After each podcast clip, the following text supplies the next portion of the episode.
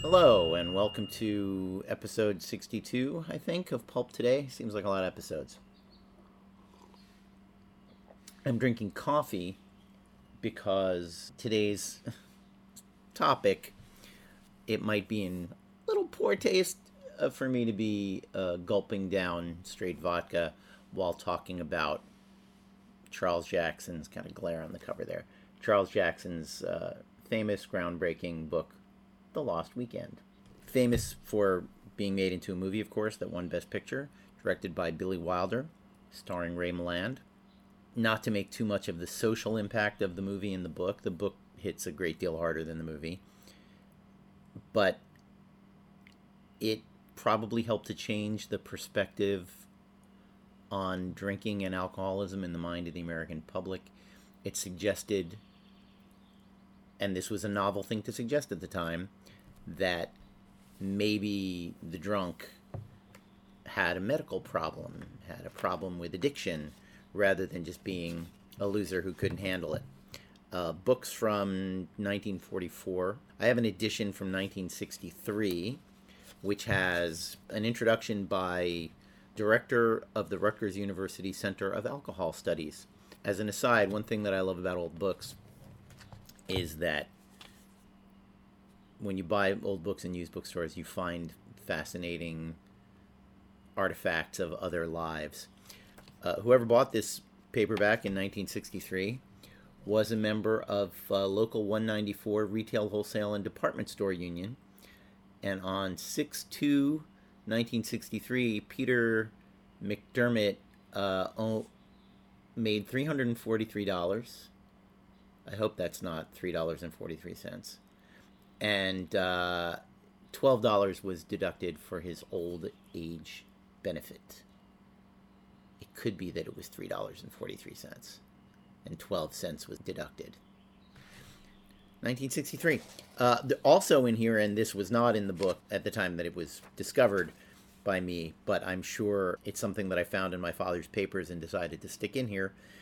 There is a telegram from the author Charles uh, Jackson to my father asking him to telephone and uh, for heaven's sake why didn't you include your telephone number and all that information you sent me about yourself uh, note from my dad saying he never came for a visit charles jackson lived in new brunswick the rutgers connection and we lived in east brunswick so i'm sure my father was initially pretty excited that uh, this other author who he admired lived nearby and they could they could hang out but um, I want to read you a passage.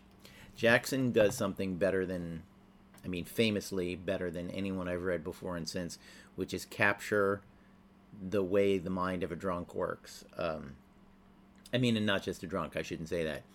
This is familiar to me because I have certainly been a drinker and I have certainly been drunk, and I know how your mind gets. And this is in particular a thing an author's mind will do to them while they're sitting at a bar staring at themselves in a mirror having a drink. Backstory is he's his brother and his girlfriend both tried to get him to go to an opera in the afternoon and he declined because he wasn't feeling quite himself but really what he wanted to do was just get plastered and not see anybody he knows and he uh, steals some money that's for the housekeeper and goes to a bar and rebuffs the uh, hostess because he wants to be alone and sits at the bar and drinks with the bartender Sam pouring them out. And as he's looking in the mirror, he remembers how often he used to look in the mirror when he was an adolescent and what he would see in himself there. And this is where it goes from there. He was moved and amused as he recalled that moment, a moment that had been repeated dozens and dozens of times in all his long adolescence. He picked up the glass and drank it to the bottom. A fancy came to him. Suppose the clear vision in the bathroom mirror could fade, as in some trick movie, and be replaced by this image over the bar. Suppose that lad, suppose time could be all mixed up so that the child of 20 years ago could look into the mirror, the bathroom mirror, and see himself reflected at 33 as he saw himself now. What would he think, that boy? Would he have accepted it Is this what he dreamed of becoming? Would he accept it for a moment? In his emotion and embarrassment, he glanced away and signaled to Sam to pour him another. The men at the end of the bar had gone. Gloria sat up at a table in the back, filing her nails. He watched her, indifferent about her now. Then, fearing that she might see him looking and take it as an invitation to come forward again, he turned back to the bar, automatically picking up the new drink that had been set before him. Or wait, of course he would accept it. It was all crystal clear, like a revelation. Suddenly he was feeling brighter, more alert, and clear mentally than he ever had in his life. That kid, could he have seen this face, the man of today, certainly he would have accepted it. He would have loved it. The idol of the boy had been Poe and Keats, Byron, Dowson, Chatterton, all the gifted and miserable and reckless men who had burned themselves out in tragic brilliance early and with finality. Not for him, the normal happy genius living to a ripe old age. Genius indeed. How could a genius be happy, normal, above all, long lived, acclaimed by all or acclaimed in his lifetime? Enjoying honor, love, obedience, troops of friends I must not look to have. The romantic boy would have been satisfied. He would have responded with all his ardent, youthful soul. There was a poetic justice in these delusioned eyes, disillusioned eyes, and the boy would have known it and nodded in happy recognition. In the next instant came disgust. Self disgust and scorn, self reproach for inflating the image of himself out of all proportion to the miserable truth. And in the very next, the brilliant idea, oh, brilliant, as it swept over him and took possession of his excited brain, so feverishly alert that it seemed his perception could, at this moment, grasp any problem in the world. He fidgeted in suspense, shifted from one foot to the other, made an effort to calm himself. Now, wait a moment. Just let me order another drink and think this out slowly. It's coming too fast. A story of that boy and this man, a long short story, a classic of form and content, a death in Venice, artistically only, not in any other way. The title in a glass. What else could it be? The glass of the title, meaning at first the whiskey glass he was drinking from, out of which grew the multitude of fancies, then the idea blurring and merging gradually, subtly, with the glass of the mirror, till finally the title comes to mean the reader's mind only, the glass over the bar through which the protagonist looks back in his youth. In a glass. It would begin with a man standing in a Second Avenue bar on just such an October afternoon as this, just such a man as he, drinking a glass of whiskey, several glasses, and looking at his reflection in the mirror over the bar. Thoughts poured in a rush. Details, incidents, names, ideas, ideas, at this moment, if he were able to write fast enough, he could set it down in all its final perfection, write down without a change or correction needed later, from the brilliant opening to the last beautiful note of wise and grave irony. The things between the things, the wrench, the lost, lonely abandonment when his father left home and left him, but anything, practically anything out of childhood, climaxed by the poetry writing and the episode of the bathroom mirror, then on to Dorothy, the fraternity nightmare, Dorothy again, leaving home, the village, Prohibition, Mrs. Scott, the Rochambeau, the Bremen, Lafayette, Champlain, De Grasse, the TB years in Davos, the long affair with Anna, the drinking, Juan-les-Pins, the weekend there that lasted two months, the hundred dollars a day, the pawn shops, the drinking, the unaccountable things you did, the people got mixed up with, the summer in Provincetown, the winter on the farm, the books begun and dropped, the unfinished short stories, the drinking, the drinking, the drinking, the foolish psychiatrist, the foolish, foolish psychiatrist, down to Helen, the good Helen. He always knew he would marry and now knew he would never marry. Helen, who was always right, who would sit through Tristan this afternoon resisting it, refusing to be carried away or taken in, seeing it or hearing it straight off for what it was, as he would only be able to see it and hear it after several years of irrational idolatry first. Whole sentences sprang to his mind in dazzling succession, perfectly formed, ready to be put down. Where was a pencil, paper? He downed his drink. The time. Four o'clock. Mrs. Foley would be there now, but to hell with that. This was more important. But caution. Slow. Good thing there was no paper handy, no chance to begin impulsively what later must be composed. When? Tonight? Maybe. Certainly tomorrow, with all the calm and wise control needed for such an undertaking. A tour de force? Critics would call it that. They'd be bound to. But what the hell was the matter with a tour de force, for Christ's sake, that the term should have come to be a sneer? Didn't it need a brilliant performance? And is brilliance something to snoot at? His mind raced on. But how about as through a glass darkly, or through a glass darkly. No, it had been done to death. Trite. Every lady writer in the land had used it at one time or another. If they hadn't, it was a wonder.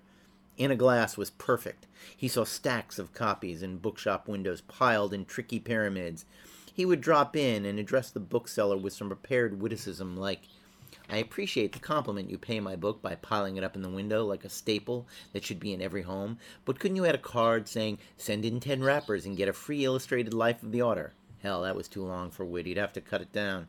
He glanced over people's shoulders in the subway and smiled to himself as he heard one girl say to another, I can't make head or tail of this. She had something if she meant tail. He read with amusement an embarrassed letter from his mother regretting the fact that he hadn't published a book she could show the neighbors, and why didn't he write something that had human interest? With a careful glance about him, he picked up his glass, offered a silent, rueful toast to human interest, and drank. Suddenly, sickeningly, the whole thing was so much eyewash. How could he have been seduced, fooled into dreaming up such a ridiculous piece and perpetrating, even in his imagination, something so pat, so contrived, so cheap, so phony, so adolescent, so, crowning offense, sentimental? Euphoria, faithless muse, what crimes are committed in thy. Mm, there was a line he might use. Oh, and another, the ending. The ending sprang to his mind clear and true if he had seen it in print. The hero, after the long procession of motley scenes from his past life, would the line stretch out to the crack of doom? The hero decides to walk out of the bar and somewhere, somehow, that very day, not for himself, of course, for Helen, commit suicide. The tag. It would give her a lifelong romance perfect. But now, oh, more perfect still was the line that came next, the new ending, the little simple line set in a paragraph all by itself beneath the other on the last page. But he knew he wouldn't. How much it said, that line. How much it told about himself. How it disarmed the reader about the hero and still more the author, as if the author had stepped in between the page and the reader and said, You see, I didn't die after all. I went home and wrote down what you've just been reading. And Helen, what of her? Did we marry, you ask? Shrug. Who can tell? Sam, I'll have one more rye. I mean, if you've ever been a drunk writer, that is all very, very painful to read. Of course, that entire segment is also a house of mirrors because The Lost Weekend, in spite of the fact that for a while he pretended otherwise, was deeply autobiographical, and Jackson st- struggled with uh, addiction his entire life. He eschewed Alcoholics Anonymous for a while. He thought that only the drunk could get himself clean, but eventually he he did decide that he needed help, and he lectured, and he lectured to uh, Alcoholics Anonymous all over the country, and uh, he did eventually commit suicide with barbiturates, but at a quite advanced age. It's a it's a masterful book, and obviously there's echoes of it in what William Burroughs would later write about uh, junk, because it is it is that house of mirrors, it is that hall of mirrors, it is a man writing about writing about what he's going through, and he did write about what he's going. All of those examples, all of those uh, scenes and ideas that come out in a rush the he did go to Davos and uh, recover from tuberculosis there. He did.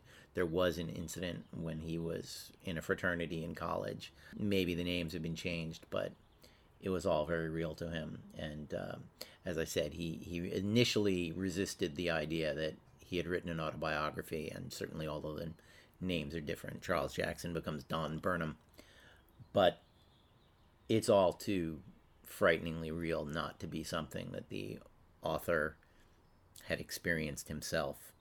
And uh, I couldn't re- recommend it more highly. It's as harrowing as the subject matter is, as you can tell, it is a it is so ferociously well written uh, that it, it it deserves your attention. And even what is it 60 70 80 years later now 78 years later it's an astonishing portrait of what go- goes on in the mind of someone destroying themselves with alcohol.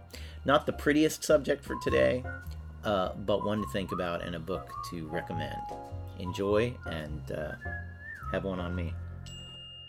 For more information, visit pendantaudio.com. Thanks for listening.